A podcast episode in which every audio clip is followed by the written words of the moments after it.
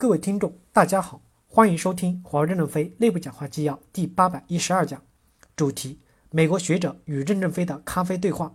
本文刊发于二零一九年六月十七日，接上文。田威提问：吉尔德先生，很多人说现在已经处于科技冷战中，中美之间以及中国和其他国家之间将从技术的角度进行隔离。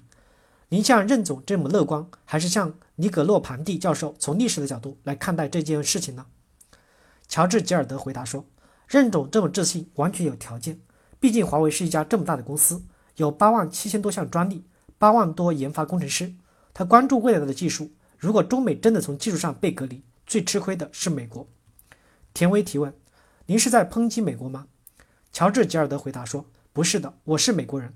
我相信美国有非常好的创意精神、创新精神以及技术，但是美国还是要和其他的国家合作才能发展。”在美国还是一个不发达的经济体时，建立石油、汽车、电气行业的福特、爱迪生、卡耐基等所有伟大的企业家都从欧洲窃取技术。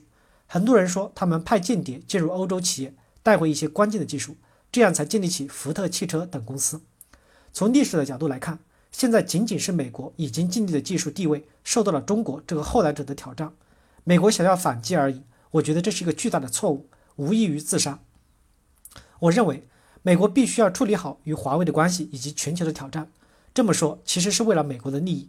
美国现在在半导体行业不再是领导者。有人认为美国在半导体行业拥有不可超越的领先优势，可以用于与中国谈判，强迫中国遵从我们提出的一些要求。这种想法是完全错误的。美国在半导体行业已经不是领导者。台湾在半导体领域比我们更加的领先。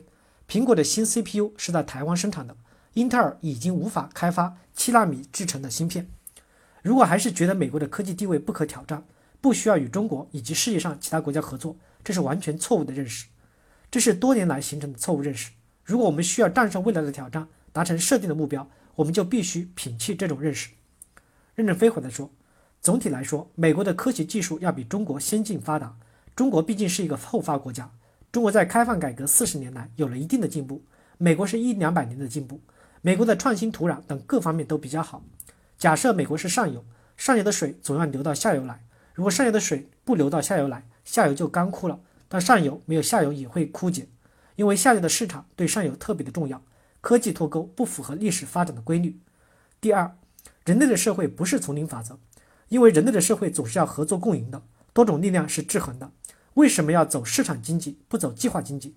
市场经济的制衡会有浪费，但是通过制衡形成了有序的发展。这个社会上还有法律，还有制度，还有宗教，还有道德的约束，这些约束都会使得我们社会不走向丛林法则。社会还有反垄断法，当狮子壮大到一定程度，就不能让它壮大了，必须要一刀劈成两个狮子，维持社会平衡发展。华为公司不会在五 G 领域中偶然有一点领先就会得意忘形，还是跟社会开放共享的。所以，中美如果中美实现科技脱钩，两家都是受害，不会哪家是赢家。田威提问。我理解，本质上讲，丛林很大，有很多不同的因素发挥作用。例如狮子和兔子，你们不仅可以生存下去，还能在危机后发展得更好。看起来华为已经想好了如何活下去，并实现繁荣的发展。陈立芳回答说：“我也不喜欢用丛林法则来形容人类社会。大家都知道，最凶猛的动物狮子、老虎，没有人打得过。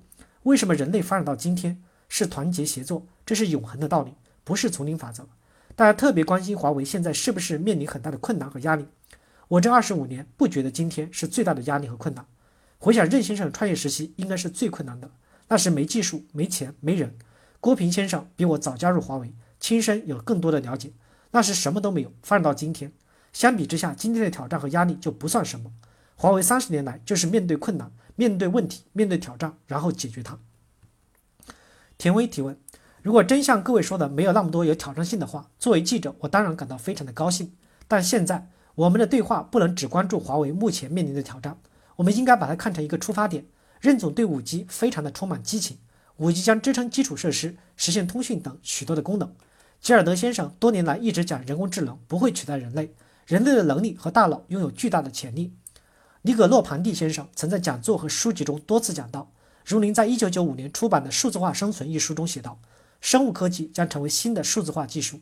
尼葛洛庞蒂先生还曾经说过，我们甚至吞一个小药片就能学中文，不光用眼睛看，而是整个身体都帮助我们学习。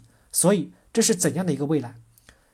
乔治·吉尔德回答说：您你不会真的这样说。这么说吧，尼古拉斯·尼葛洛庞蒂说是的，我曾经讲过这些，但这并不意味着这是真的。感谢大家的收听，敬请期待下一讲内容。